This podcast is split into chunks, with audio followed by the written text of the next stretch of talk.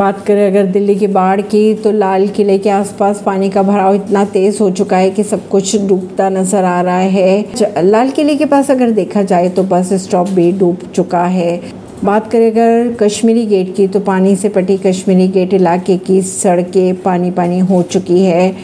कई वीआईपी मकान डूब चुके हैं, कई वीआईपी इलाकों में पानी भर चुका है। यमुना के बाढ़ के पानी ने पूरी दिल्ली को बदहाल कर दिया है। बात कर लेते हैं अगर अस्पतालों की तो एलएनजेपी अस्पताल के पास भी पानी ही पानी नज़र आ रहा है। करंट फैलने का खतरा बढ़ता हुआ दिखाई दे रहा है। मरीजों को किया जा रहा है शिफ्ट। राजधानी का एलएनजेपी अस्पताल पर संकट मंडराने लगा है। यमुना में आई बाढ़ का पानी अस्पताल में पहुँच चुका है। अस्पताल में बिजली की कमी और बिजली की कटौती के साथ साथ लोगों को करंट लगने का खतरा बढ़ता नज़र आ रहा है। अगर बात करें प्रशासन की अस्पताल, प्रशासन की तो उन्होंने उनका कहना है कि अगले 24 घंटे बेहद ही अहम साबित हो सकते हैं।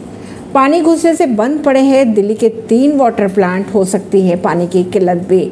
यमुना नदी में रिकॉर्ड तोड़ पानी से दिल्ली को डराने लगी है बाढ़। दिल्ली के तीन वाटर प्लांट्स में पानी घुस जाने के बाद उन्हें बंद कर दिया गया है। दिल्ली में पानी का संकट गहरा सकता है। बात करें यमुना किनारे के कई इलाकों के तो जो तेज़ी से डूबते नज़र आ रहे हैं, पानी रिंग रोड तक आ पहुँचा है। कश्मीरी गेट, बस अड्डा, राजघाट, आईटीओ, पुराने किले के इलाके पानी पानी हो चुके हैं। अब अगर बात करें सरकार की तो यहाँ पे यमुना का जल स्तर बढ़ते नज़र आ रहा था तो भी सरकार सोती नज़र आ रही थी। ऐसी खबरों को जानने के लिए जुड़े रहिए जनता से रिश्ता पॉडकास्ट से। परवीन दिल्ली से।